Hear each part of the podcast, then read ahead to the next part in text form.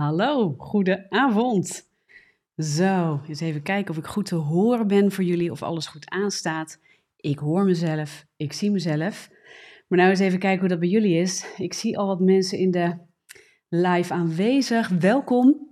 Vanavond ook hier bij een uitzending um, nou, van Tessa van Ons Ministries, van de live podcast. Het kan zijn dat je hem later terugkijkt of terugluistert op de Godfluencer podcast. Wees welkom ook dan. En uh, ik ga lekker induiken. Ik ben deze maand februari met een serie bezig over identiteit. Identiteit. En vandaag gaan we het hebben over het lichaam. Ik uh, bekijk identiteit in deze serie vanuit geest, ziel en lichaam. En uh, als je de vorige keer erbij was, vorige keer hebben we het over de ziel gehad, de keer over de geest. En daarvoor heb ik gewoon een wat meer algemene inleiding gegeven van waarom ik nou op die manier uh, identiteit behandel en wat de waarde daarvan is om dat gewoon eens te doorlopen. En uh, mensen hebben er ontzettend veel aan. Hey, goedenavond. Ik zie de mensen massaal binnenkomen. Wat leuk. Als we hem live uitzenden, is dat al op YouTube. Althans, de donderdagavond. Op maandagochtend om 7 uur elke week ben ik live op de socials, op Insta en Facebook. En daar kun je ook deelnemen als je, als je daar deel van wil zijn. En beide keren, dus de maandag en zowel de donderdagavond, um, dus de maandagochtend en donderdagavond, uh, plaatsen we achteraf ook, uh, achteraf ook op de uh, podcast en op YouTube. Dus je kunt het altijd weer terugkijken en luisteren. hey, maar super gaaf dat jullie er zijn. Welkom. Ik ga eens even kijken. Like de video ook weer even, jongens. Als je toch zit te kijken, dat is, dan komt het lekker in beeld voor andere mensen ook daar. En um, nou ja, deel het lekker met anderen. Wellicht dat je hem alvast door kunt sturen en dat je zegt, joh, hey, moet je ook eens even lekker meekijken nu. En um, gaaf dat jullie er zijn. Ik hou in de lijst altijd van een stukje interactie. Ik denk dat dat ook iets oplevert. Dat vragen soms dan gaan leven en doorkomen. En uh, ja, die probeer ik ook altijd in ieder geval of gelijk mee te nemen. Daar nemen we aan het begin, tussendoor, aan het eind soms even wat ruimte voor. Ligt er een beetje aan hoe het loopt. En, um, en soms neem ik dingen mee naar, uh, naar een volgend, uh, ja, volgende uitzending of uh, iets wat we nog gaan oppakken. Dus ehm, hartstikke gaaf. Super dat jullie zijn. Ik zag Teerza al. De Hannibal zie ik weer. Hans, goeie avond. Mariette, Haasje. Ik noem even jullie YouTube-namen in dit geval. Nicole, super gaaf. Heel fijn dat jullie er zijn en dat je er gelijk weer zo in jumpt. Sylvia zie ik hey, gaaf. Maartje, hartstikke goed. Maartje, jij kijkt weer mee vanuit het team ook vandaag. Dus uh, het mooie is, uh, uh, we, hebben wat, we gaan straks ook steeds meer met moderators werken rondom de kanalen. Want het wordt steeds groter, er gebeurt steeds meer. En we zien gewoon veel beweging. Veel mensen die worden aangeraakt. En we hebben een team ook wat bid. Hè, dus op het moment dat je hier bent, je hebt vragen of je denkt, hé, hey, ik moet gewoon wat kwijt. Het wordt opgepikt door het team, het wordt opgepikt door mij, maar ook echt grotendeels door mijn team om daarvoor te bidden. Hè, dus weet ook als je met dingen komt, ook als je ons mailt, uh, we gaan als het lukt daar binnenkort ook even een aparte gebedsmail voor opzetten. Dat je gebedsverzoeken kan indienen en dat we daarvoor kunnen bidden als team. Dus um, anyway, Jiska die is er ook. Ook nog mijn team Teerza. Nou ja, Sylvia, ik zie een aantal mensen die echt wel verbonden zijn aan de ministry en in het team zitten. Dus ontzettend gaaf dat die mensen er ook zijn. En meekijken. Is het geluid goed, jongens? Want ik heb het idee dat jullie mij goed kunnen horen. Ik kan mijzelf goed horen. Ik zie ook dat de instellingen goed staan. Ik moet altijd eens even checken, jongens. Maar uh, volgens mij gaat dat goed.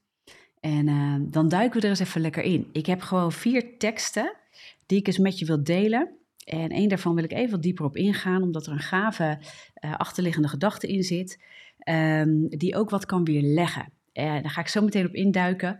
Hey, maar voordat ik daarop induik, als je nog geen partner bent en je wil graag meebouwen, meedienen op die manier met een stukje financiën en ons helpen om wat we doen, dus uh, ja, eigenlijk het evangelie verkondigen, Jezus brengen, mensen oprichten in hun identiteit. Maar waar we ook vooral uh, voor staan, is dat je wandelt in de kracht van God, in de echtheid van God, in jouw leven met Hem. Uh, ondanks alles wat het leven ongenuanceerd op je pad smijt. En daar, daar rusten we de mensen in toe met onderwijs via podcast, video. En uh, ik spreek door het hele land en uh, we zijn steeds meer dingen aan het uitrollen om mensen daarin mee te nemen en, zeg, en boeken te schrijven, dat soort dingen. dus zeg je, oh, ik vind het super gaaf wat je doet. Ik word erdoor gezegend. Ik wil een zegen zijn voor anderen. Word partner of geef een eenmalige gift als je, dat, als je daartoe bereid bent, als je dat wil, als dat kan. En daar zijn we ontzettend mee geholpen en dan bouwen we daar weer in verder. Dus daar wil ik niet de uitnodiging in ontnemen. En uh, dan gaan we er eens lekker in duiken. Ik ga eens even, ik ga even kijken. Ik heb vier mooie teksten, maar ik wil um, eigenlijk eens even met je beginnen in 1 Korinthe 6. En ik heb het vandaag dus over het lichaam. Dus nogmaals, we zijn echt een serie aan het doen. Deze maand is de laatste in de serie van identiteit bekeken vanuit geest, ziel en lichaam. En vandaag duik ik met je in op het lichaam. de laatste in het rijtje en misschien wel ook de laagste in de orde om het zo maar te zeggen. We hebben het ook over de orde van God gehad, waarin de geestelijke wereld de hoogste orde is, waaruit, uh, waaruit we eigenlijk dingen neerzetten, waaruit dingen ontstaan zijn. Maar het lichaam is daarin de laagste orde. En daarin ga ik je meenemen in hoe je daarnaar kunt kijken. Want sommige mensen, zeker denk ik ook wel in de christelijke wereld, zijn van mening dat het lichaam daar eigenlijk niet zo toe doet. En daar ben ik het niet mee eens. Maar we gaan er naar kijken hoe uh, dingen ook vertaald worden eh, in onze eigen vertaling, hoe we daar misschien associaties mee zijn gaan ontwikkelen. Dus hoe we daarnaar zijn gaan kijken, hoe we daar dus mee omgaan. En uh, nou ja, eigenlijk wat er in de grondtekst ook staat. Heel interessant. Maar laat ik je eerst meenemen naar 1 Korinthe 6. En ik denk dat de uitdrukking, um, ja, je moet je lichaam zien als een, tempel. Je lichaam is een tempel. Die komt daar vandaan. En uh, daar wil ik je gewoon eerst eens in meenemen. Dus 1 Korinthe 6. En dan gaan we even naar uh, vers 12 tot en met 20. Het is gewoon een wat langer stuk. Maar ik denk dat de context van je lichaam als tempel wel belangrijk is. En daar wil ik gewoon eens even met je op induiken. Uh, vanaf vers 12. Ik ga hem gewoon even helemaal met je lezen. Dus ik neem je daar even in mee. En daar zegt Paulus zegt het volgende. Daarboven staat ook het lichaam, eh, het lichaam een tempel. Vanaf vers 12. Alle dingen zijn mij geoorloofd, maar niet alle dingen zijn nuttig. En nuttig kun je ook vertalen als van waarde. Alle dingen zijn mij geoorloofd, maar ik zal mij niet onder de macht van ook maar iets laten brengen. Heel interessant wat hier staat. dus ik zal mij niet onder de macht van ook maar iets laten brengen. Het voedsel is voor de buik en de buik voor het voedsel. Dus hij kadert eigenlijk uh, daar waar het voor is gemaakt. dus in de buik, het lichaam, voedsel. Dat is eigenlijk wat hij kadert. het is het natuurlijke. Dat is eigenlijk een beetje wat ik ook vanuit de verdere context hier uithaal dat Paulus schetst. de buik is voor het voedsel en de voedsel voor, voor de buik. Maar God zal zowel het een als het ander teniet doen. Het lichaam is echter niet voor de hoererij, maar voor de Here en de Here voor het lichaam. Heel interessant wat hier staat. En God heeft niet alleen de Heer opgewekt, maar zal ook ons opwekken door zijn kracht. Weet u niet dat uw lichamen leden zijn van Christus? Zal ik dan de leden van Christus nemen en die maken tot leden van een hoer? Volstrekt niet. Of weet u niet dat wie zich met een hoer verenigt, één lichaam met haar is?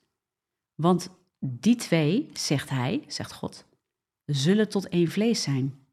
Wie zich echter met de Heer verenigt, is één geest met hem. dus hier worden ook vlees en geest onderscheiden. Vlucht weg van de hoererij. Elke zonde die een mens doet, blijft buiten het lichaam, maar wie, maar wie ik mijn eigen woorden, maar wie hoererij bedrijft, zondigt tegen zijn eigen lichaam. Ik sta er heel even bij stil. Want wat Paulus hier zegt is, um, zonde die de mens doet, blijft in principe buiten zijn lichaam. Hè? Dus um, je kunt van alles doen, maar wie hoererij bedrijft, zondigt tegen zijn eigen lichaam.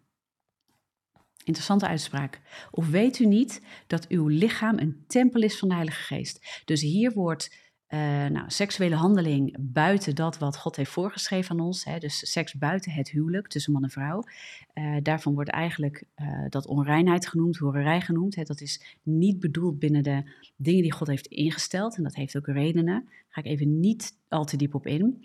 Maar horerij verwijst in dit geval letterlijk naar nou ja, onzedig gedrag.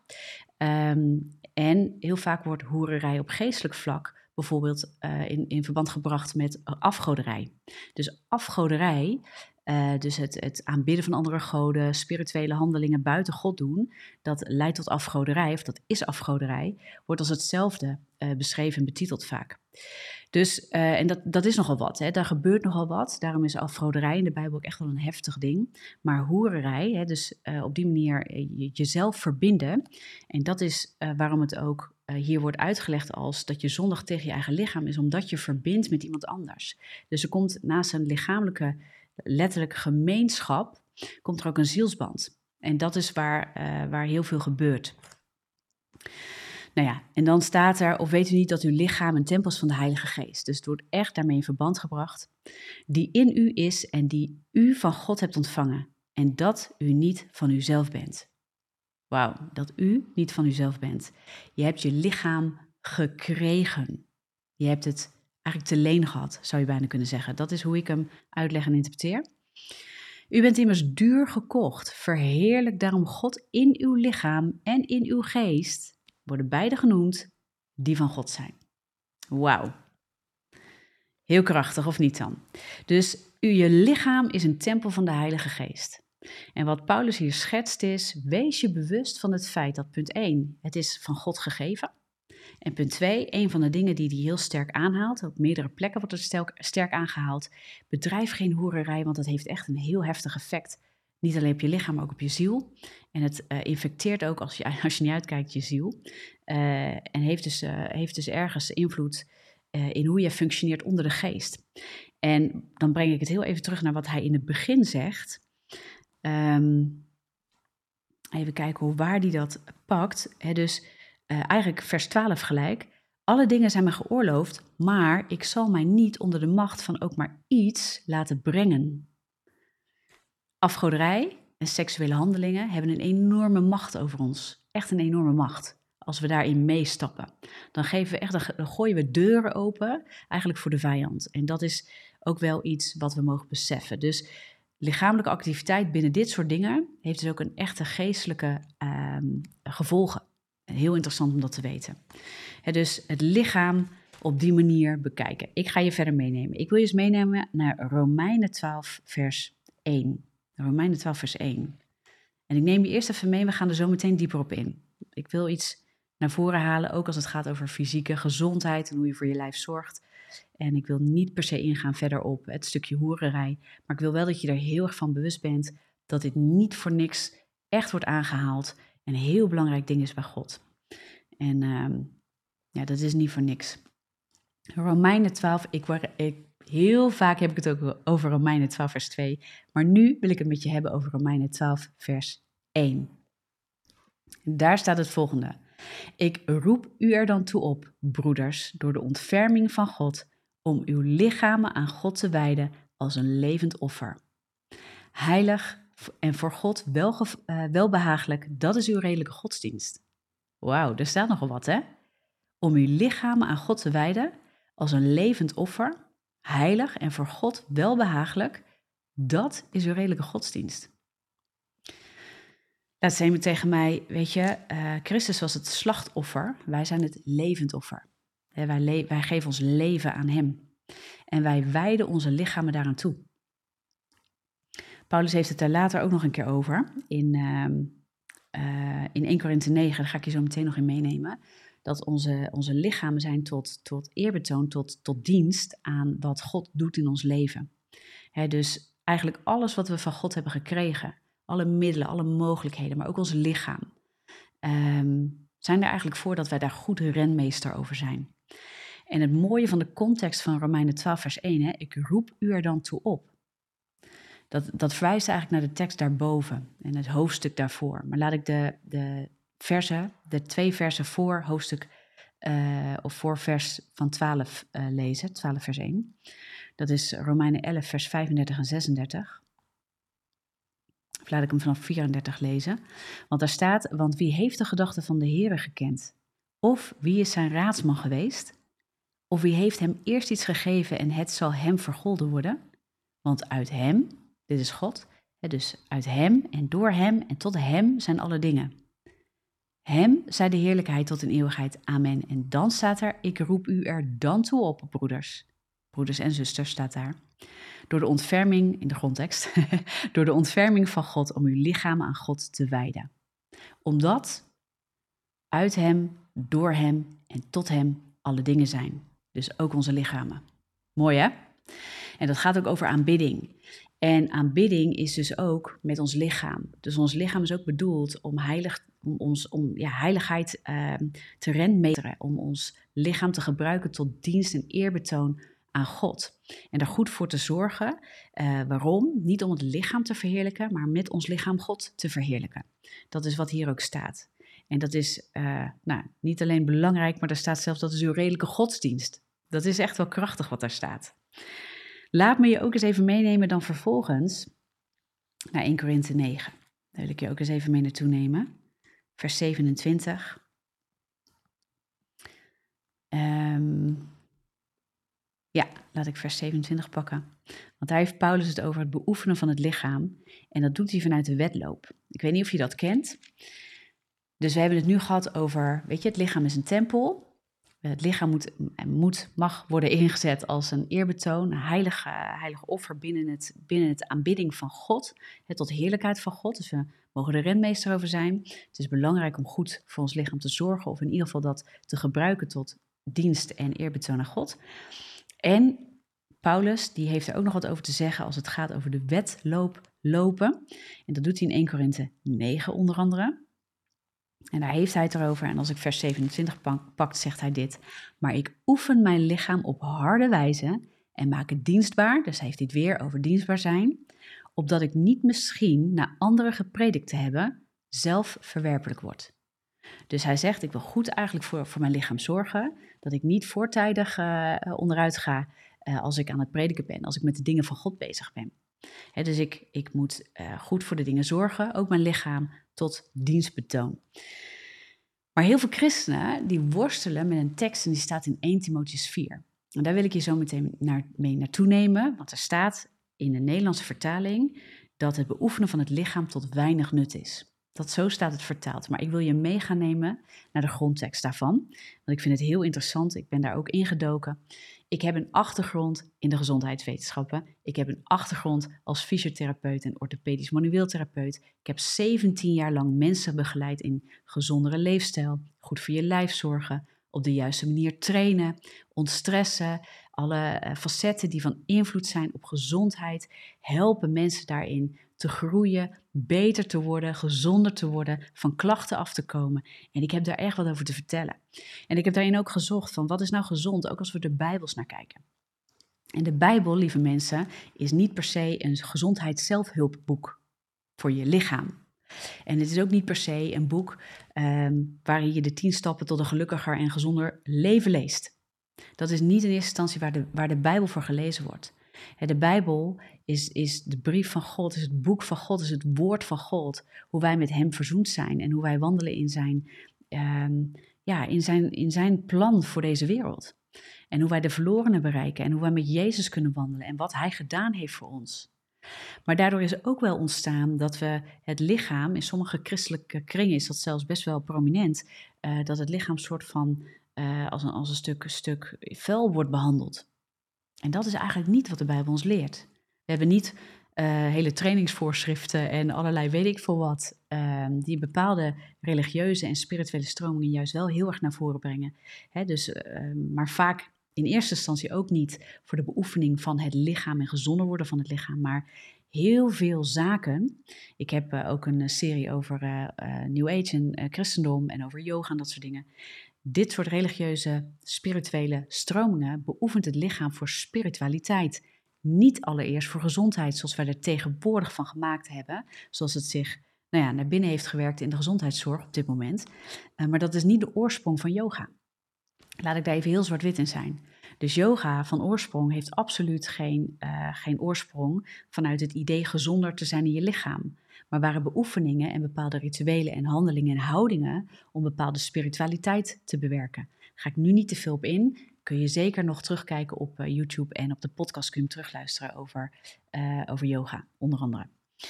En maar um, Daardoor kunnen we ook wel eens in de war raken dat we overal zomaar in kunnen stappen. En we denken, nou, het wordt ge, gepromoot als een gezondheidsbevorderend uh, ding wat ik kan beoefenen. Terwijl de, de achterliggende zaken zijn geestelijk gezien helemaal niet zo gezond. Dus uh, we mogen als christenen ook best wel uh, gezond kritisch zijn. Wat, wat aan ons voorgeschoteld wordt. En dat we ook niet overal zomaar instappen.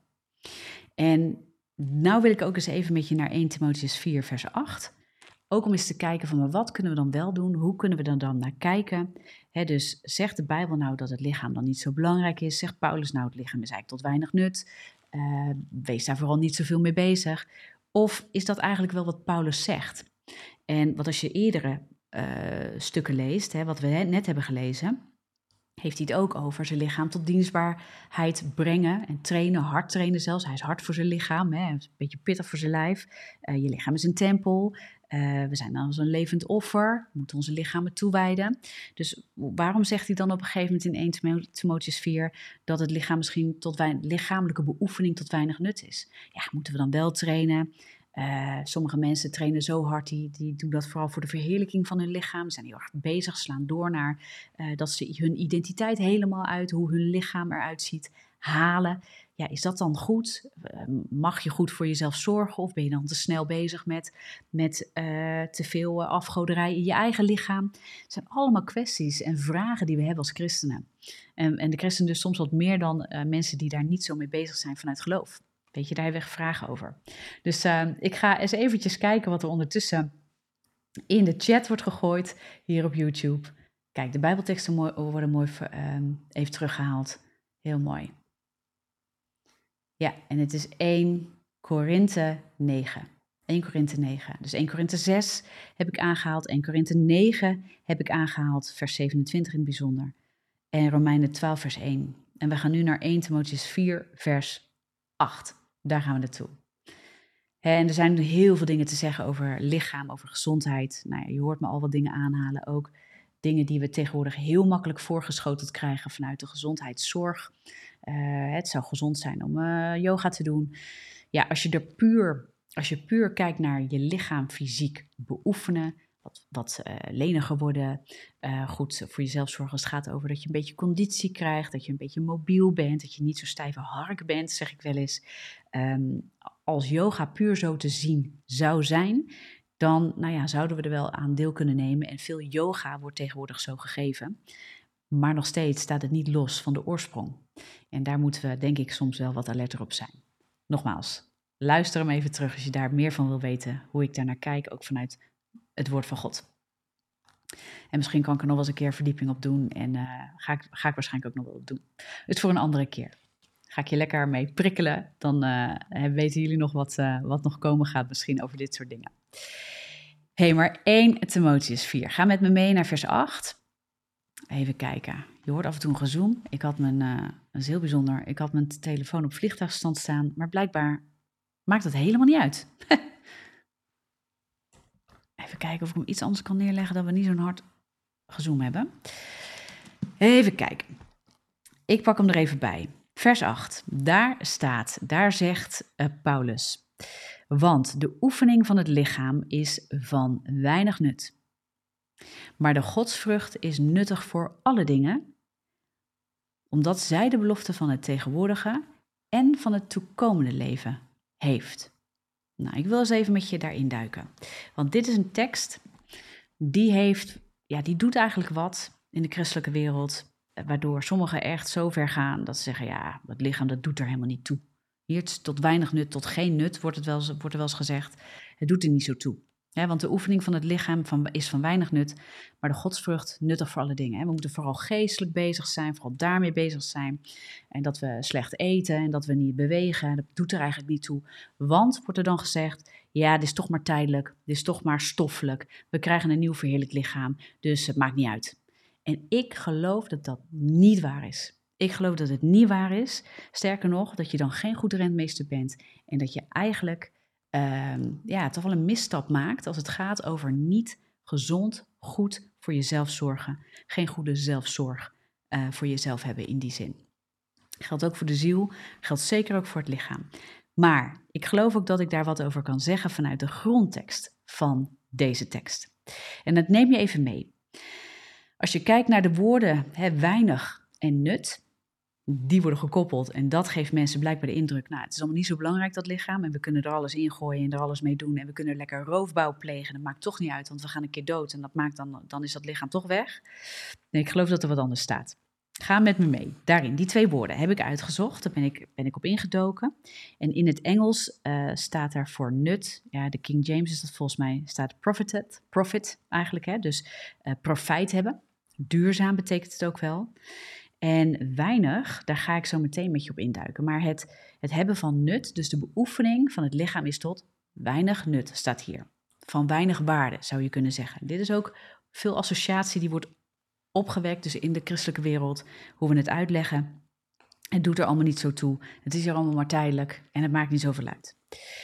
Dus dat, dat woord nut, dat gaat over profijt hebben, uh, dat het tot waarde is, dat we daar beoefening van zouden doen in deze context. Um, maar het mooie, van het woord wat het ook heeft, wat het woord nut in zich heeft, dat is het Griekse woord esti.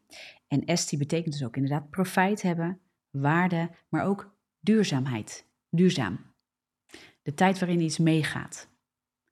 En uh, de duurzaamheid van de tijd waarin het meegaat. Dat is wel een mooie uitdrukking. Zeker in de huidige tijd uh, worden we veel, uh, nou ja, krijgen we veel het woord duurzaam naar ons hoofd geslingerd. Maar hier gaat het ook over duurzaam. Dus waarde en duurzaam, bekijk het eens even zo. En dan gaan we naar het woord weinig. Dat vind ik een hele interessante. In de, in de Engelse vertaling staat daar little, dus klein weinig. Maar in de grondtekst staat er pros. En pros, wat je ziet, daar staat een ontzettende uitleg bij, want er zijn heel veel contexten waarin dit woord kan worden uitgelegd. Heel veel manieren waarop de Bijbel dit woord pakt en uitlegt. Maar de context van waar het hierin wordt uitgelegd, en je ziet Paulus dat ook doen.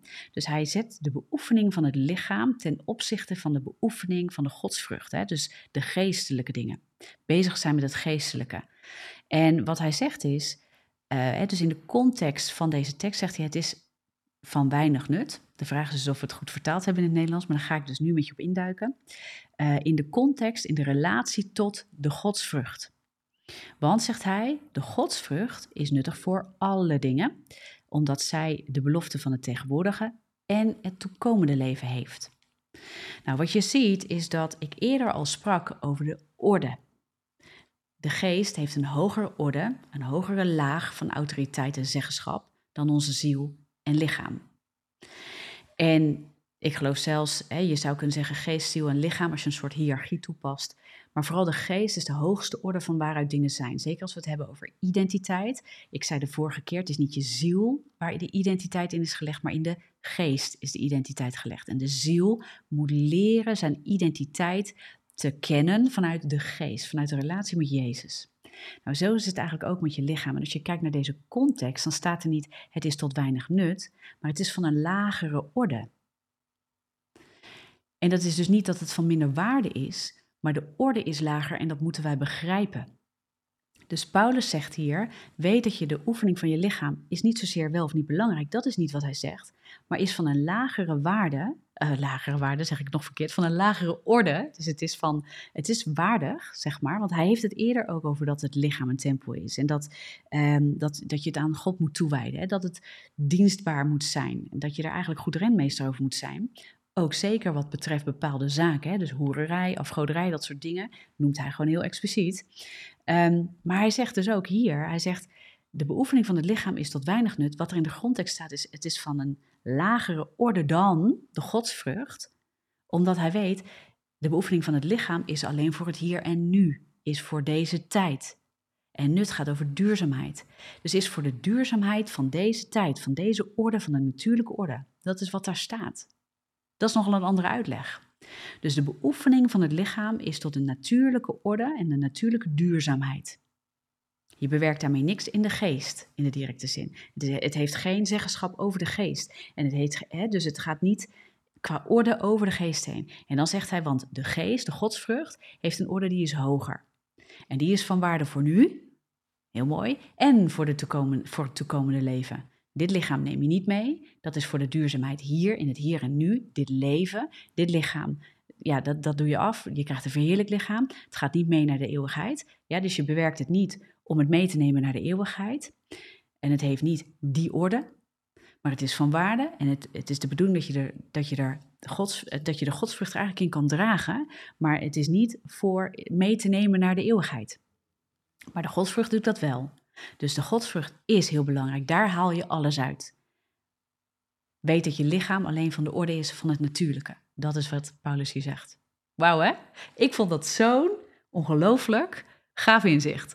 ik dacht echt, hè, yes, gelukkig. Ik als fysiotherapeut, ik ben met nuttige dingen bezig geweest om de mensen te helpen in de orde van het natuurlijke ook goed voor zichzelf te zorgen. En het te zien als een tempel, als iets waar je renmeester over bent, als iets wat je gekregen hebt, waar je goed voor mag zorgen, goed voor moet zorgen, zou ik willen zeggen. Dat het tot nut, tot duurzaamheid is in dit leven. En dat wat je in dit leven hebt, waar de godsvrucht ook voor bedoeld is. Want Paulus zegt, de godsvrucht is nuttig voor alle dingen, omdat zij de belofte van het tegenwoordige, nu, ja, en van het toekomende leven heeft. En daarin is het dus heel ontzettend belangrijk dat je het lichaam en de ziel verzorgt naar de maatstaven van God. Ja, en, en de hoogste orde daarvan is de geest. En we leren uit de geest en uit de identiteit wat goed is en wat leven geeft. En alles wat, wat dood is, dat werken we eruit. En zonde grijpt aan op ons lichaam en op onze ziel, niet op onze geest. We zijn gered door, hè, wij zijn een nieuwe schepping in de geest. Daaruit onderwijzen we de ziel en trainen we het lichaam. Dat is eigenlijk een beetje hoe het kan zien. En dan hebben we heel veel mooie kennis, en daar weet ik alles van als fysiotherapeut uh, en, en uh, vanuit de gezondheidswetenschappen. Um, dan hebben we heel veel mooie kennis opgebouwd in deze wereld over hoe, uh, hoe leven we nou gezond. Weet je, de Bijbel spreekt heel uitdrukkelijk over het belang van rust. Rusten, tijd rusten. En uh, Paulus spreekt dus ook over de beoefening van zijn lichaam. Hij heeft het over een wedloop en hij, heeft, hij, hij geeft ook aan, hè, ik sla maar niet wat in de ronde. Eens even kijken, volgens mij is dat um, ehm, 1 Korinthe 6 of is dat hier? Ik ga even kijken hoor. Um, 1 Korinthe 6 of 1 Korinthe 9 is dat. Dat hij dus ook zegt, ja, ik uh, sla ook niet meer wat in de lucht. Ik doe dat ook heel gericht, weet je. Ik train en dan vergelijkt hij het ook met geestelijk trainen. Dus dat is wel ontzettend mooi. dus hij haalt juist dat effect aan. En daar ga ik zo wat moois over zeggen. Over um, wat wetenschap daar ook over te zeggen heeft als het gaat over de effecten. Niet alleen fysiek, maar ook mentaal. Dat vind ik wel een hele mooie wisselwerking. Aangaande de effecten van training van je lichaam. Hoe dat jou kan helpen om veerkrachtiger te zijn, niet alleen fysiek, maar ook in je mentale gemoedstoestand. Ja, dat zegt in 1 Korinthe 9, zegt in vers, vers 26. Ik loop daarom niet zonder duidelijk doel en ik vecht zo met de vuist dat ik niet maar wat in de lucht sla. Onmooi hè? Dus uh, hij is wel van het trainen, die Paulus. Ik vind dat wel stoer. Hij, uh, hij, ik denk dat hij goed voor zijn lijf zorgde. Hij uh, kwam natuurlijk ook uit een, eh, voor zijn bekering was hij natuurlijk eigenlijk een strijder. Uh, die opstond tegen de christenen. Die heel wat op zijn kerfstok heeft als het gaat daarover. En christenen vervolgde en doden en noem maar op. Hè. Dus hij deed echt de christenvervolging. En dat zijn vaak wel getrainde mannen. Hè, dat zijn, komen, komen, hebben, ja, legertraining en dat soort dingen hebben zij echt wel. En uh, hij wist wel wat het trainen van zijn lichaam inhield. En des te meer denk ik dat, dat hij ook wist hoe belangrijk het is om gezond, hè, dus getraind te zijn. Maar wij in de westerse wereld wij zijn zo vol drukte en stress. Wij vinden het best wel lastig om goed voor ons lichaam te trainen. Daarnaast uh, hebben we heel veel schermpjes tegenwoordig en hier wordt ons alles heel makkelijk gemaakt. En we worden niet meer zo uitgedaagd om goed voor onszelf te zorgen, om veel te bewegen. We moeten er echt heel veel moeite voor doen uh, door sportscholen of andere dingen. En ook voedsel. Uh, zien we dat gezond voedsel is duur. Uh, is moeilijker te bereiden, moeilijker te krijgen uh, dan bijvoorbeeld fastfood of uh, nou ja, makkelijke pakketjes die je lekker makkelijk kan, kan koken, samenstellen of die al nou ja, voor je klaargemaakt zijn, die je alleen nog maar in de magnetron hoeft te doen. En tegenwoordig zijn er ook wel steeds gezondere varia varianten van, maar heel eerlijk, gezond de tijd nemen om te koken, verse producten te bereiden, die goed, nou ja, van, vanaf ja, goed, goed land komen, die ook niet volgestopt zijn met allerlei dingen. en, en, en nou ja, om het harder te laten groeien, waardoor de voedingswaarde gewoon eigenlijk veel minder is dan, uh, dan het misschien 20 of 40 jaar geleden was. Nou, dat zijn allemaal, ik kan er heel veel over zeggen. Er zijn mensen die hebben veel meer kennis daarover dan ik. Maar het zijn dingen, die weten we allemaal wel. Want dat zijn tegenwoordig echt wel dingen die we zo naar ons toe krijgen. En ook het trainen, ja, waar doe je dat? Weet je, hardlopen of ga je nou krachttraining doen of noem maar op. Wat doe je nou? En waarom nou? Dus ik denk dat het zo goed is om eerst eens vanuit de Bijbel te begrijpen als het gaat over identiteit en over hoe we in het leven staan met God en waar onze identiteit vandaan komt, en daar hebben we het al over gehad, hoe we dan naar ons lichaam kijken en hoe dat ten dienste staat aan dat wat God ons heeft gegeven. We zijn een nieuwe schepping. Daar heeft hij alles in gelegd, alles in gegeven. En we hebben het erover gehad dat je dan je ziel daarin traint, dat je ziel worstelt met de dingen eh, die het heeft geleerd van de wereld en een werelds denken. Die worstelt met dat vlees wat nog op wil staan, wat we moeten kruisigen. En ons lichaam wil dat ook. Ons lichaam wil ook graag van alle gemakken worden voorzien. Ons lichaam wil ook niet heel graag hard gaan werken om veerkrachtig en sterk en gezond te zijn. Ja, dus lichaam en ziel zitten heel erg dicht in elkaar verweven en verbonden. En dat zien we ook terug in de wetenschap. Dat vind ik heel interessant. Ja, dus daar waar, eh, waar we bijvoorbeeld, uh, dan ga ik weer even uit een stukje ook ervaring spreken. Als je worstelt met depressie of met burn-out, en ik heb ook in de fysiotherapie. Ik heb natuurlijk zelf uh, depressie meegemaakt, maar ook in de fysiotherapie heel veel gewerkt met mensen met depressie, met burn-out, al dat soort klachten, hoog, hoog veel stressklachten. Uh, dat heeft een gigantisch effect op je lichaam. En ik heb heel vaak mensen gezegd als ze bij mij kwamen, en dan zaten ze en dan deed ik een anamnese, hadden ze een vraaggesprek om te achterhalen wat is er aan de hand. En ik ga even heel straight met je zijn. We weten dit ook uit wetenschappelijk onderzoek vanuit ons vak, dus in ons vakgebied weten we zeker in ieder geval van de meeste hoofdpijn, nekklachten, schouderklachten en rugklachten, bovenrug- en lage rugklachten, dat 80 tot 90 procent van de klachten die wij binnenkrijgen in de eerste lijns fysiotherapie, zijn gewoon stressgerelateerd. En voor een groot deel zelfs oorzakelijk. Oftewel, door stress zijn die klachten er. En als het niet oorzakelijk is, hè, dus als het niet de oorzaak is van de klacht, is het 9 van de 10 keer wel de belemmerende factor voor herstel van de klacht. Dat is nogal wat, hè? En dat zijn echt cijfers. En los van de cijfers, ik zat sowieso in een praktijk waar ik veel van dit soort klachten zag, die echt absoluut die, relatie hadden daarmee. Dus ik durf dat wel te zeggen en te beamen dat een groot deel van de mensen daarmee kwam. En in een vraaggesprek kwam dat vaak naar voren. En dan begon ik ze uit te leggen uh, hoe dat werkt. Maar als eerste wat ik dan zei om ze een beetje wakker te schudden was het volgende. En dan zei ik, want heel veel mensen om even het kader te schetsen, die kwamen dan bij mij en die zeiden, hoe snel kan ik er vanaf? Kan jij, me even, kan jij het even losmaken, even kraken of zo, even dit of dat? Dus mensen zoeken de quick fix.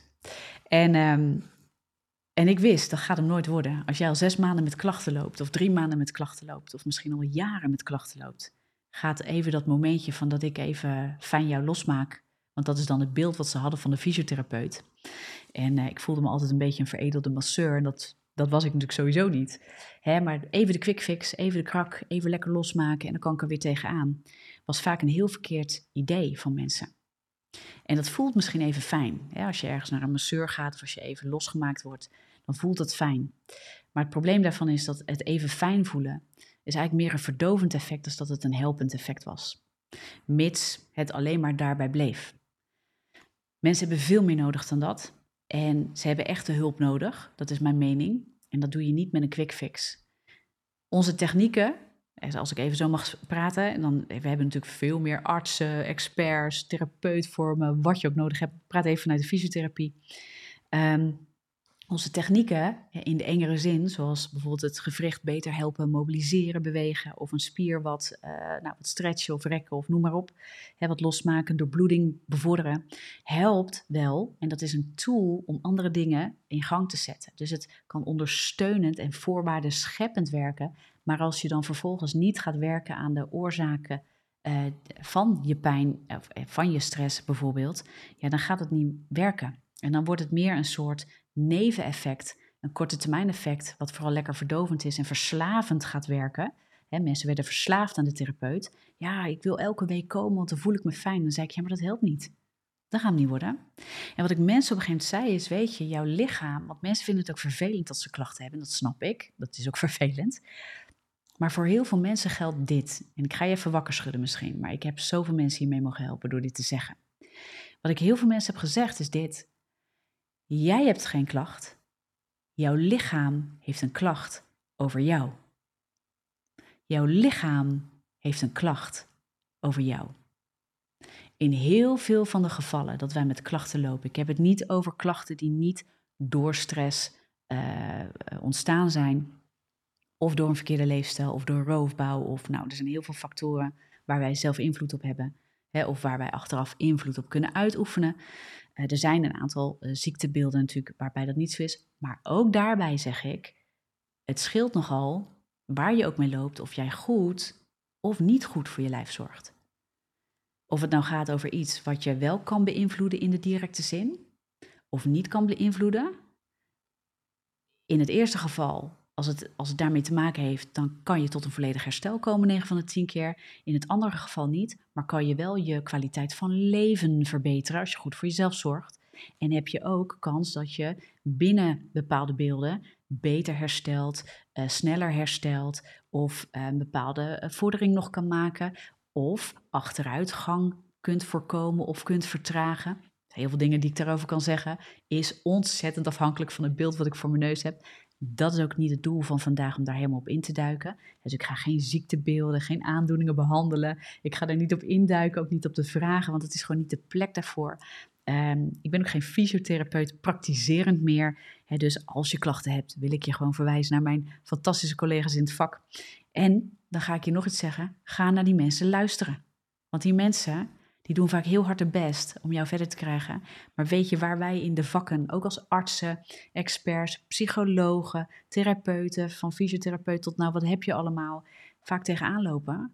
Is dat mensen niet hun best willen gaan doen voor de gezondheid van hun eigen lichaam. Ik heb me heel vaak gefrustreerd dat mensen nog beter voor hun auto lijken te zorgen dan voor hun eigen lichaam. En op een gegeven moment kwam ik op een punt dat ik zei: Je hoeft dat van mij niet te doen. Dat is aan jou. Je bent mij niet verplicht om goed voor je lijf te zorgen. Ik ga je dat niet opleggen, maar dan stopt het ook. Ik ga ook niet helpen elke keer een tijdelijk effect van verdoving te creëren, waardoor ik een verslaving aan mij ga creëren en jij niet echt daadwerkelijk geholpen bent. En dat vonden mensen een heel moeilijk gesprek. En dat vond ik als therapeut in het begin ook een moeilijk gesprek.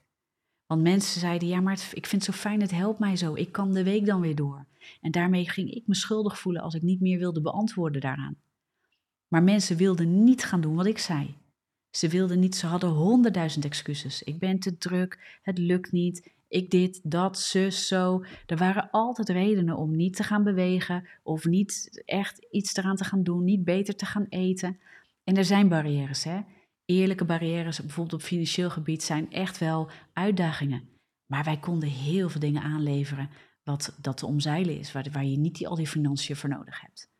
Er zijn inderdaad belemmeringen in het lichaam waardoor je niet alles kan doen wat iemand die compleet gezond functionerend lijf heeft wel kan doen. En dan moeten we ook alternatieven vinden. Maar die zijn er. Ik moet denken aan Nick Vujicic. Nick Vujicic, als ik zijn naam goed uitspreek, is een man zonder armen en benen. Zonder armen en benen. Hij kent Christus. Ja, hij kent zijn identiteit in God.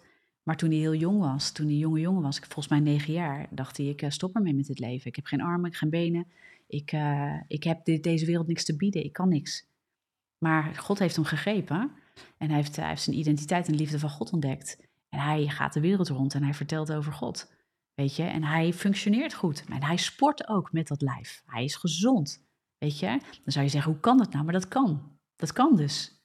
En zo hebben we allemaal onze beperkingen waar we mee moeten dealen. Maar onze beperkingen, moeten, daar moeten we misschien alternatieven voor vinden. Maar moet niet continu ons excuus worden wat ons in de slachtofferrol houdt, waardoor we eigenlijk niet gaan doen wat we wel kunnen doen.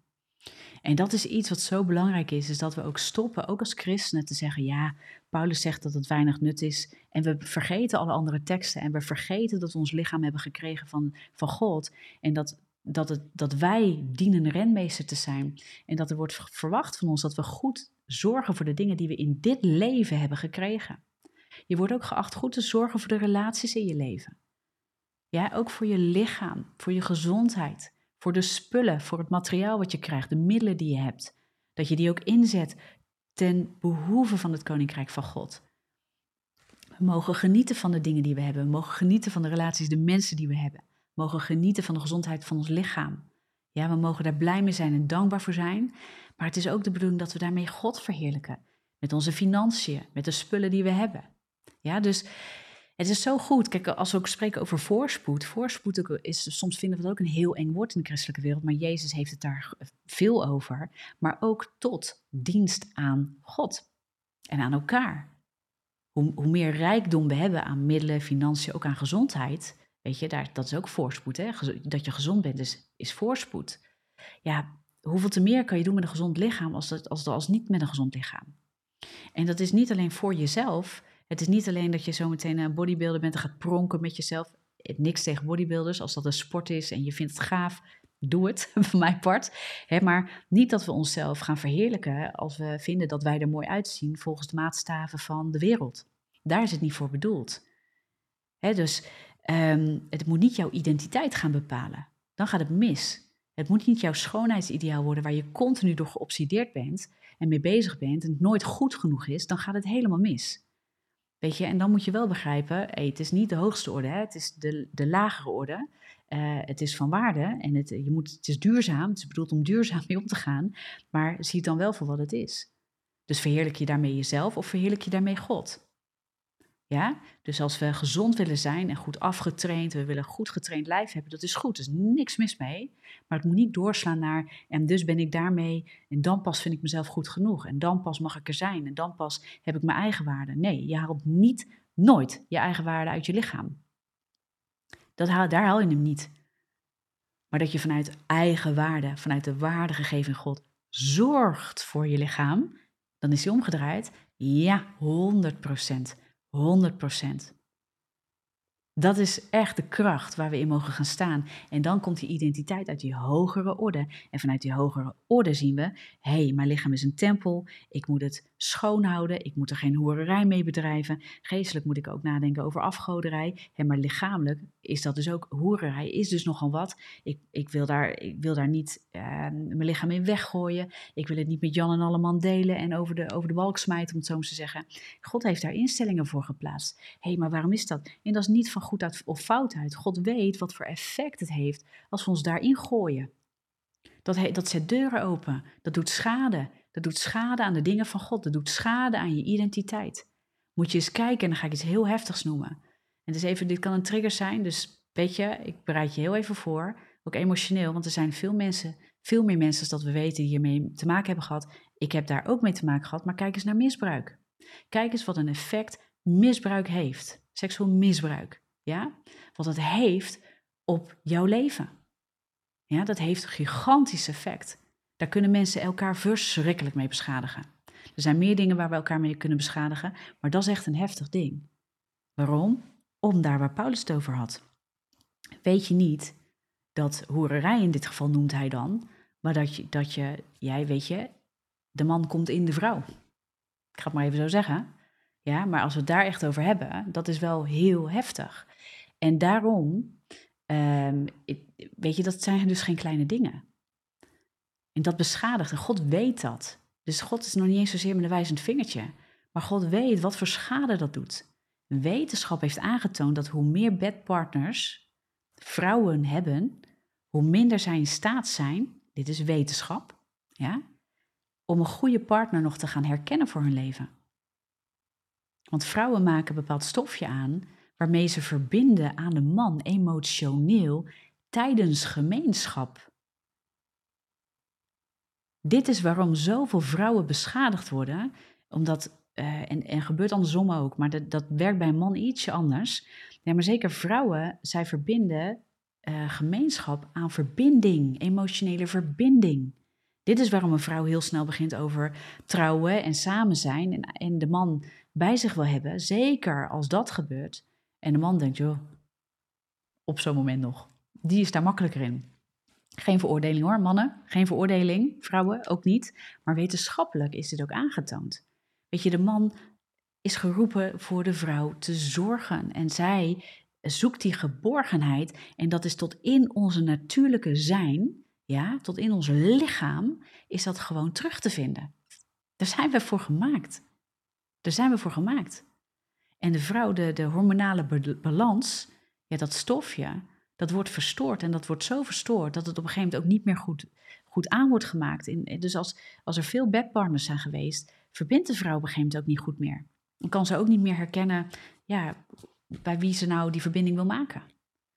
Dus dat is, dat is wauw, weet je, dat is nogal wat. En ik, uh, ik heb even zitten kijken waar ik het artikel heb gelaten. Ik, heb daar, ik had daar een artikel over. Dus mensen die willen zeggen, joh Tess, waar uh, kan ik dat vinden? Ga het gewoon opzoeken. Daar zijn artikelen over, daar is, daar is onderzoek over geweest. En ik kon die van mij niet meer terugvinden zo snel. Dus ja, en dat geldt voor heel veel dingen. Dus um, even dus toch een klein uitstapje daar naartoe. Maar dat is ook omdat God weet dat we daar zo goed voor moeten zorgen. Nou en ook voeding en ook beweging. Vrouwen, even voor jullie, kijk, mannen doen dat wat makkelijker, krachttraining. Ja? En wij vrouwen, er is, er is een fabeltje, ja, dat, dat heb ik heel vaak vanuit de fysiotherapie ook besproken. Er is een fabeltje dat als je krachttraining doet als vrouw, dat je dan uh, mannelijk er gaat uitzien. Dat is niet waar. Dan moet je nogal wat voor doen, wil je dat voor elkaar krijgen. En meestal gaat het niet op de natuurlijke manier, kan ik je vertellen. Dat is vaak met uh, inspuiten van gekke dingen. Um, of je moet er dus echt als een bodybuilder vrouw heel hard voor werken. En dan heb je hele restricte voeding en training die echt heel veel heftiger is dan de gemiddelde krachttraining.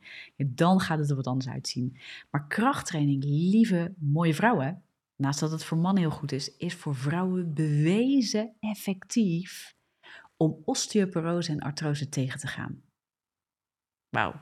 Osteoporose is botverdunning die vaak uh, bij ons naar voren komt als er hormonale schommelingen komen. En dus ook in de menopauze, dus als we ook op een gegeven moment in de overgang raken. En artrose is botslijtage, dus het kraakbeen wat tussen de gewrichten uitgaat. En het is gewoon bewezen, er is onderzoek gedaan voor vrouwen, dat als ze daar uh, als ze krachttraining doen, gewoon gezonde krachttraining, niet excessief zeg maar, maar gewoon goede gezonde krachttraining. En vaak doen we dat veel te weinig. En in de sportscholen zijn veel te lage gewichten, kan ik je vertellen. Maar um, ik zal daar niet te veel in de details op ingaan, maar goede krachttraining is gezond voor het vrouwelijk lichaam en belangrijk. Het is belangrijk.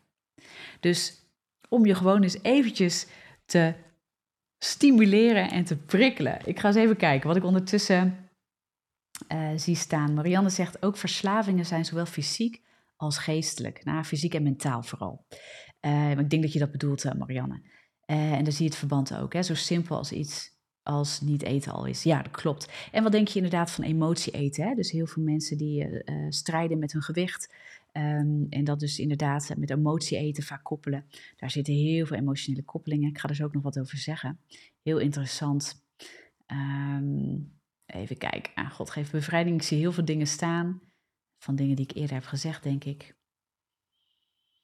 Even kijken, Mariette zegt, ik geloof uh, dat er ook geestelijke banden geschapen worden, foute banden, zeg maar. Ja, ja dus ook in de seksuele relaties is dat, hè. En um, nou ja, we kunnen zelfs een band creëren met eten.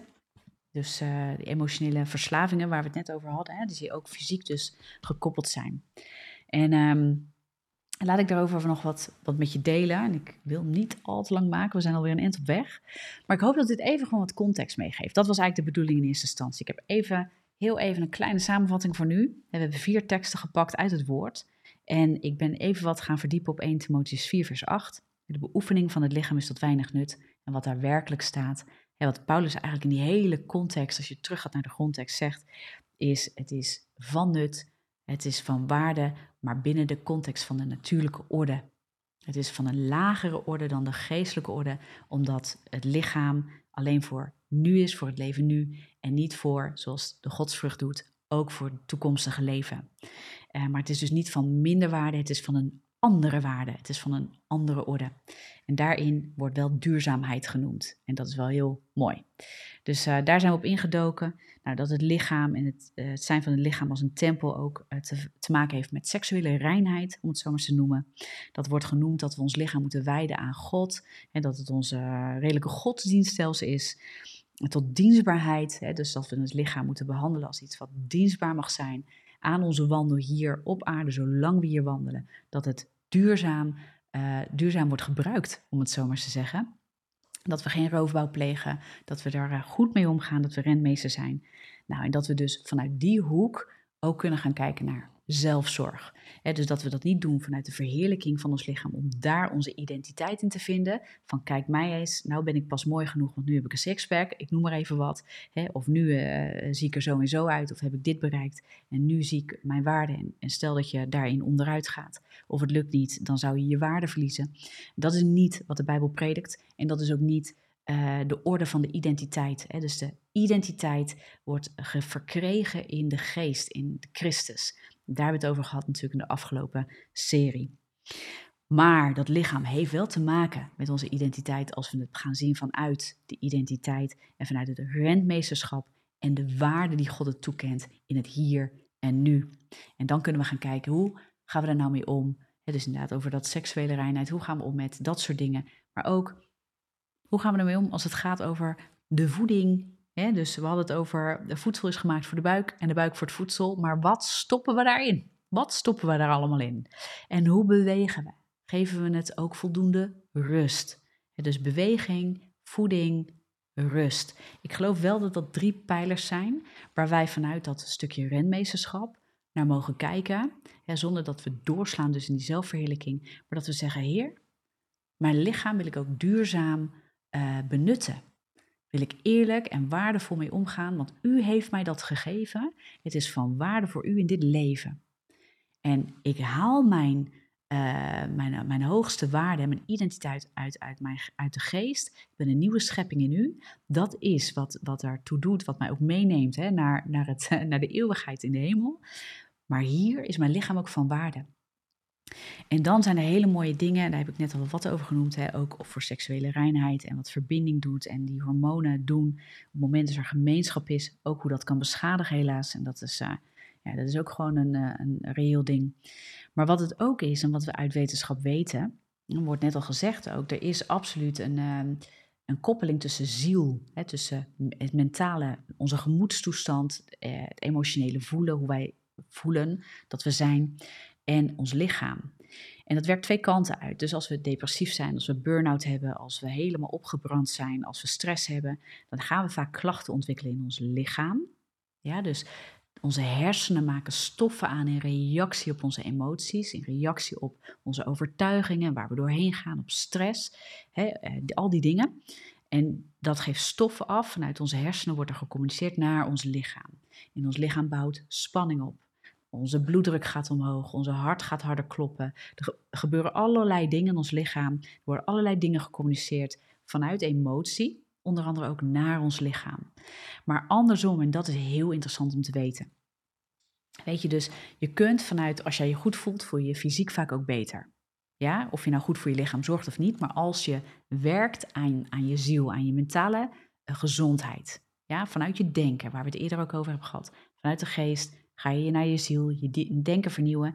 Dat werkt, dat werkt positief op je, op je fysieke gezondheid. Weet je, als we kijken naar mensen die werken aan nou, zelfzorg in, in, in de zin van hun mind, hè, dus hun mindset. Ook al, zouden ze, ook al zijn ze geen christen, doen ze dat niet vanuit hun geest, maar zijn ze puur bezig met uh, gezond denken, om het zo eens te zeggen. Dan heeft dat een positief effect op hun lichamelijke gezondheid. Ja? Dus je mind heeft dan ook weer een overkoepelend effect, letterlijk in de stoffen die ze aanmaakt en daardoor naar het lichaam communiceert, heeft het een gezondheidseffect op je lichaam. Maar andersom is dat ook zo. Ja? En wat gaaf is, weet je, we weten allemaal eigenlijk dat, um, dat heel veel dingen die we voelen zijn fysiek. En um, ik denk dat we allemaal kunnen, uh, kunnen terughalen dat bijvoorbeeld als angst ons om het hart slaat, dat zegt al iets, angst slaat je om het hart. Vaak gaat je hart in één keer, of hij slaat over met angst, slaat stil, zeg maar, dat is wat kan gebeuren. Uh, maar het zweet breekt ons uit, uh, fysiek verkrampen we, we kunnen echt verlammen door angst. Dus er is een direct ding in ons lichaam wat gebeurt als we iets acuuts ervaren bijvoorbeeld. Maar zo is langdurige stress een sluipmoordenaar wordt dat genoemd, omdat het lichamelijk dingen in gang zet die ongezond zijn. Zo is het ook andersom. Als wij fysiek aan onze gezondheid gaan werken. Ja, soms moet je dingen opbouwen, en moet je door pijn heen. Moet je, weet je, in het begin is het lastig. Voel je allerlei dingen. Dan moet je ook leren luisteren naar je lijf.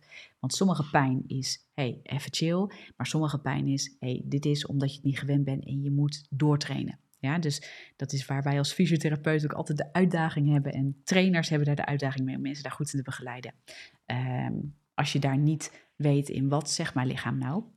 Maar ehm, het, is, het is zo dat als jij werkt aan je lijf, als je krachttraining doet, als je een stukje conditietraining doet en als je goede voeding tot je neemt. Want ook voeding heeft een directe koppeling met emotie. Er wordt gelijk wat vanuit je maag, vanuit je binnenste, gecommuniceerd naar je zenuwstelsel, gecommuniceerd via stoffen die het afgeeft, ook naar je hersenen. En je hersenen maken in relatie tot goede voeding, tot goede beweging, tot uh, krachttraining, maakt het stoffen aan die gelijk staan in de emotionele vertaling van, van positieve gevoelens. En als je dat beseft, ik heb dat met depressie, ik heb het gewoon geleerd van God ook. Ik was net in mijn, in mijn, uh, in mijn fysiotherapie uh, carrière, zeg maar, dat ik, uh, dat ik natuurlijk veel leerde over de gezondheidseffecten van een lichamelijke training op, op het lichaam. Maar het was God die zei, toen hij mij door de depressie heen eigenlijk ervan afhielp, zei Tessa, je, je moet gewoon weer elke dag gaan rennen. En ik, ik moest ook gaan glimlachen naar mensen. Glimlachen, lachen, ja, is een fysieke handeling die je doet, die iets losmaakt, daar waar reageer je op. En daar ga je positieve stoffen op aanmaken, zoals we dat noemen, die een positief effect hebben op jouw mentale zijn. Dus ook al voel je niet dat je moet lachen, je kan beter gaan lachen. Daarom moet je een beetje lol maken met jezelf af en toe, want daar word je gelukkiger van, daar word je een leuker mens van. Dat is gewoon echt zo. De wetenschap bewijst dat. En Spreuken 17, vers 22 eh, zegt het ook. Ik zal hem er even bij pakken. Spreuken 17, vers 22 werd mijn lijftekst, want dat is de tekst waar God door gesproken heeft naar mij. Wat een enorme, enorme, enorme verandering in mijn leven heeft gebracht. Daar staat dit: Een blij hart bevordert de genezing, maar een neerslachtige geest doet de beenderen verdorren.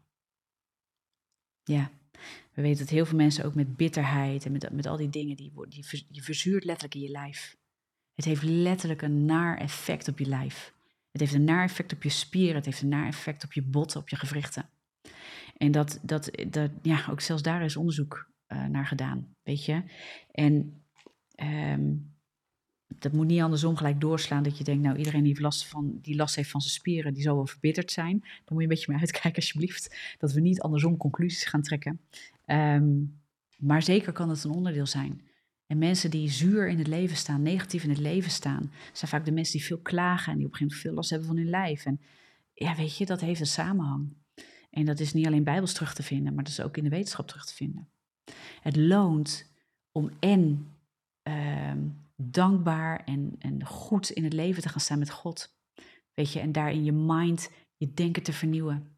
Niet in de klaagzang, niet in het morren te gaan zitten. De Bijbel zegt het ook. Ga niet lopen morren. Ga niet lopen zeuren. Ga niet overal overlopen klagen, maar we, ga leven in dankbaarheid. Daar is een vrucht van in je leven. Je knapt er ook letterlijk van op. Maar je zet de poorten voor God open en je sluit de deuren voor Satan. Weet je?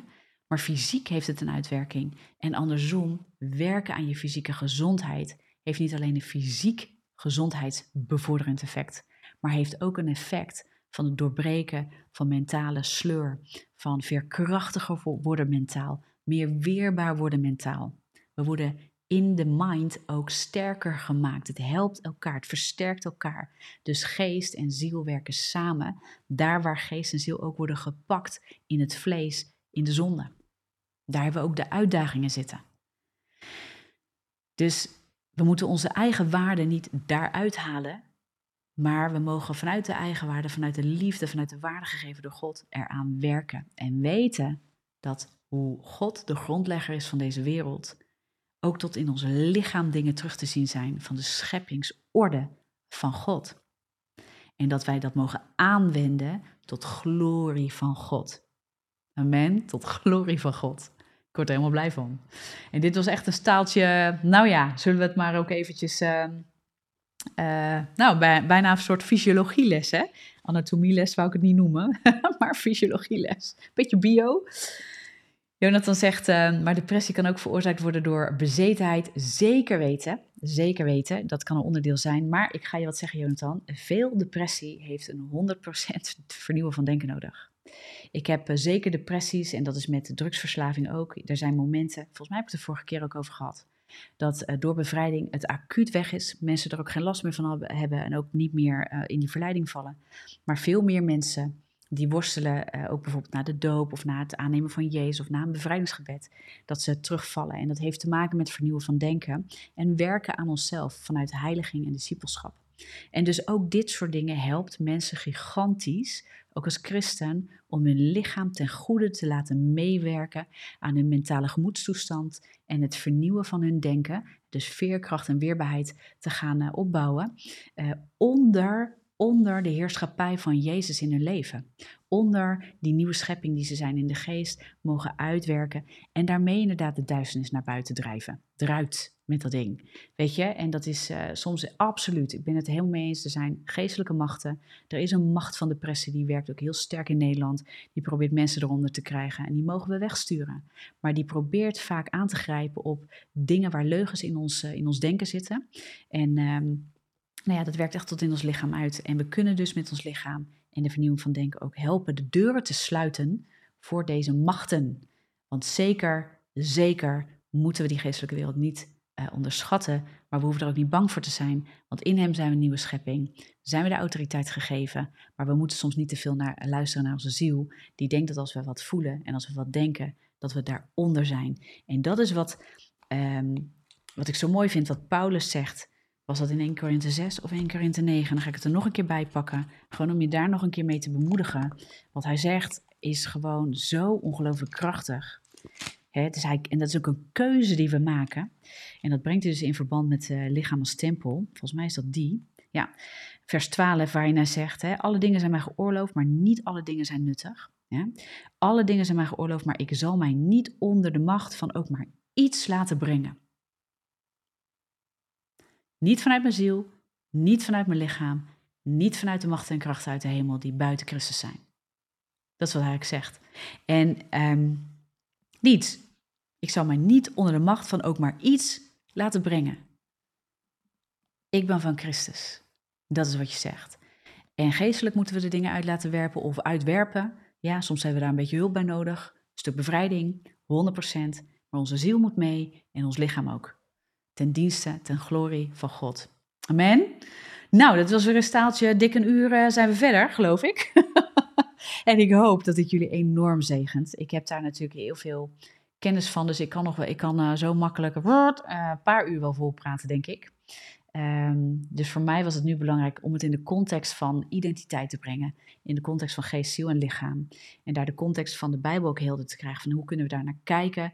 Uh, er zijn zoveel facetten. Hè? Als we kijken naar gezondheid, en dan kunnen we ook gaan praten over genezing. En hoe werkt dat dan? Mentaal, fysiek. Hoe zitten die dingen? Dat is nu niet waar ik op induik maar ik hoop dat ik hier iets mee meegeef. Dat je gaat kijken naar je lichaam als iets waar je renmeester over mag zijn. Wat een tempel is en waar je vanuit de identiteit in Christus naar kan gaan kijken. En dat je tot glorie van God, ten dienste van God kan inzetten.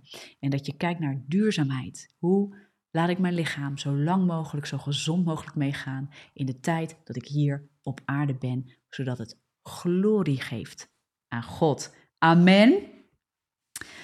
Amen. En nogmaals, Jonathan, ik ben het zeker ook met jou eens, want daar zitten gewoon heel veel dingen geestelijk bij. Maar we moeten de deuren sluiten, dus inderdaad ook op de andere levels van ons leven. En daar heb je gewoon een stukje, hebben we discipelschap in nodig. Amen. Hey, prachtige mensen. Even kijken. Of ik nog wat dingen zie die nu naar voren komen. Ja, Mooi, de Hannibal zegt, merk nu in de 40 dagen tijd met vasten uh, van ongezonde lichamelijke en geestelijke voeding, hoe ik met mijn ziel ook verweven ben met ongezonde tendensen, afkikken geblazen. Ja, wat een mooie. Ja, hele goeie. Dat is heel confronterend. Ons lichaam gaat heel snel schreeuwen, maar onze ziel ook, om allerlei dingen die we heel fijn vinden, die vaak verdovend werken en niet helpend. Dus we verdoven heel veel. We zijn heel snel verslaafd aan verdovingen, aan dingen wegdrukken, fijn voelen en allemaal tijdelijk. Aan vermaak zijn we verslaafd. En uh, ja, het is goed om dat eens te onderzoeken. Word niet gelijk heel hard met jezelf. Het is niet vanuit die boom van goed en kwaad dat je zegt, nou dit is goed, dat is fout en dus mag ik alleen maar goed doen. Dat je continu zo'n faalgevoel op jezelf legt, maar dat je gaat kijken, wat geeft nou leven? Waarin zorg ik er nou goed voor? Wat is nou goede zelfzorg? En begin ergens. Begin klein, wat een hele leefstijl omgooien in één keer gaat vaak niet goed, is een hele zware dobber. Maar vraag de Heilige Geest je te helpen en ook sleutels te geven van waar je begint. En bij mij is een sleutel bijvoorbeeld mijn rust, mijn, mijn, mijn slaappatroon. Want als ik die in de war ga gooien, dan komt vaak mijn sporten in het geding. En dan komt de rest van mijn routine in het geding. En dan ga ik achter mezelf aanlopen. Dan gaat mijn tijd met God in het geding. Dus rust is voor mij bijvoorbeeld echt een sleutelpatroon. Maar het kan zijn dat bij jou iets anders is. En dat je daar naar moet gaan luisteren, dat God daarover wil spreken in je leven. Dus ik geloof, wij doen dit dus niet alleen. Wij doen dit onder de bekrachtiging van de Heilige Geest, van God. En daarin kunnen we echt uh, sleutels ontvangen. Dus in je relatie met Jezus, in je tijd met God, in je gebed, vasten, bidden, tijd uh, nemen om het woord te lezen. Uh, maar ook echt dat tot je te nemen, ermee te gaan zitten en te zeggen: Heer, wat wilt u spreken tot mij? Ik loop vast en ik weet niet waar ik moet beginnen. en begin niet met alles tegelijk. Misschien kan je beter eerst met voeding beginnen in plaats van met uh, je hele sportritme of, of beweegleefstijl gaan bekijken. Maar dat je wel weet, daar moet ik ook wat mee. Maar eerst het een en dan het ander.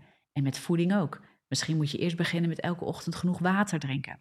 En is de volgende stap dat je elke dag gezond ontbijt. Omdat je dat nu niet doet, ik noem maar wat.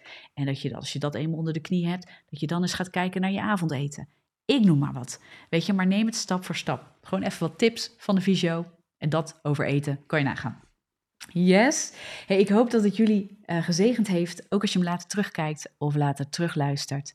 Uh, be blessed. Wees er enorm mee gezegend dat het je mag opbouwen, dat het je mag aanvuren in je wandel met God. Dat je er op deze manier naar gaat kijken, dat je lichaam is van hoge waarde in, in dit leven. Is het gewoon van waarde aan je gegeven. En dan mag je er goed voor zorgen, goed voor zijn. Het is ook belangrijk om dit uh, aardpak, ja, deze, dit ding waar je in, uh, in, in transporteert en beweegt op deze aarde, dat het zo lang mogelijk, zo gezond mogelijk mag meegaan. Ja, dat je de dingen mag doen waar God je toe roept en dat je dat in goede gezondheid mag doen. Dat bid ik ook over je uit, wil ik ook over je vrijzetten. Dat gezondheid je deel is, dat, dat, je, dat je daarin voorspoedig mag zijn hè, en dat het je ziel goed mag gaan en dat je in de geestelijke dingen van God wordt vrijgezet. Dat je sleutels ontvangt, dat je de dingen van God en het plan van God voor jouw leven kan uitwerken hier op aarde. Dat de dingen die je doet tot glorie zijn van Hem, dat je vele mensen mag bereiken met wie Hij is en dat we daarin samen zijn, het lichaam van Christus. Wat een mooie verwijzing ook weer is naar het lichaam.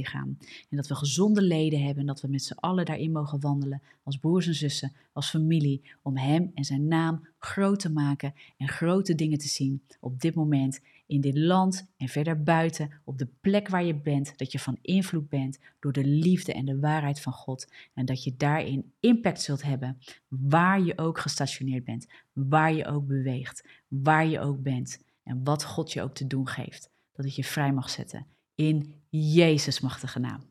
Amen. Wees zo gezegend. Ik ga hem afsluiten. Ik uh, vond het weer geweldig om met jullie ook in de live chat uh, te zijn. Deze blijft bewaard hè, op YouTube, dus dat is altijd wel heel mooi. Hij uh, duurt even als hij hem uploadt zometeen. maar later, ik geloof met een uurtje of, of twee, misschien duurt het wat langer, dus kan je de live chat ook weer teruglezen en terugzien. Dus, prachtige mensen, gaaf dat jullie er waren. Ik zie dat jullie ontzettend veel hebben gereageerd. Hartstikke mooi. Ik lees dat nog even na. Als ik nog hele inspirerende vragen heb, waar ik wat mee kan, zal ik het later meenemen. En thanks mijn team, die ook zo lekker oplettend weer was. Dus uh, super. En uh, heel mooi om jullie weer zo te mogen bemoedigen. En tot de volgende keer. Doeg!